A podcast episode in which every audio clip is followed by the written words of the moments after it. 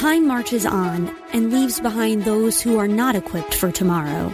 We cannot predict what will happen in the future, but we at Regent University aim to prepare you for it. With world class professors and over 150 programs, the opportunities to find success in your field are many. So don't let tomorrow pass you by. The journey to your brightest future begins here.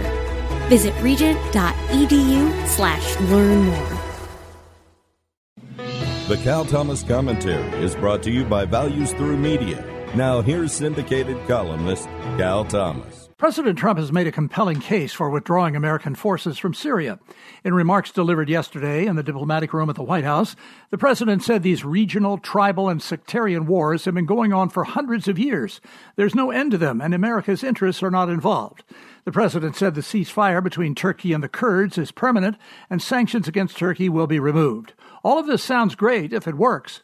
Congresswoman Liz Cheney doesn't believe it will. In a statement, she said, quote, putting our security in the hands of Assad, Putin, and Erdogan strengthens our enemies, weakens America, and makes us less safe, unquote.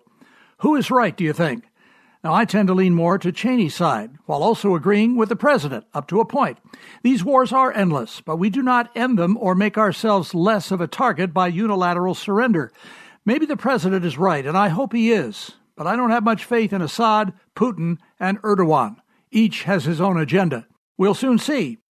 I'm Cal Thomas. For a free copy of today's commentary, visit calthomas.com or write us at Values Through Media, P.O. Box 373340, Key Largo, Florida 33037. That's P.O. Box 373340, Key Largo, Florida 33037. Please specify the date and subject. Your tax deductible gifts to Values Through Media help support us. Listen again next time for the Cal Thomas Commentary.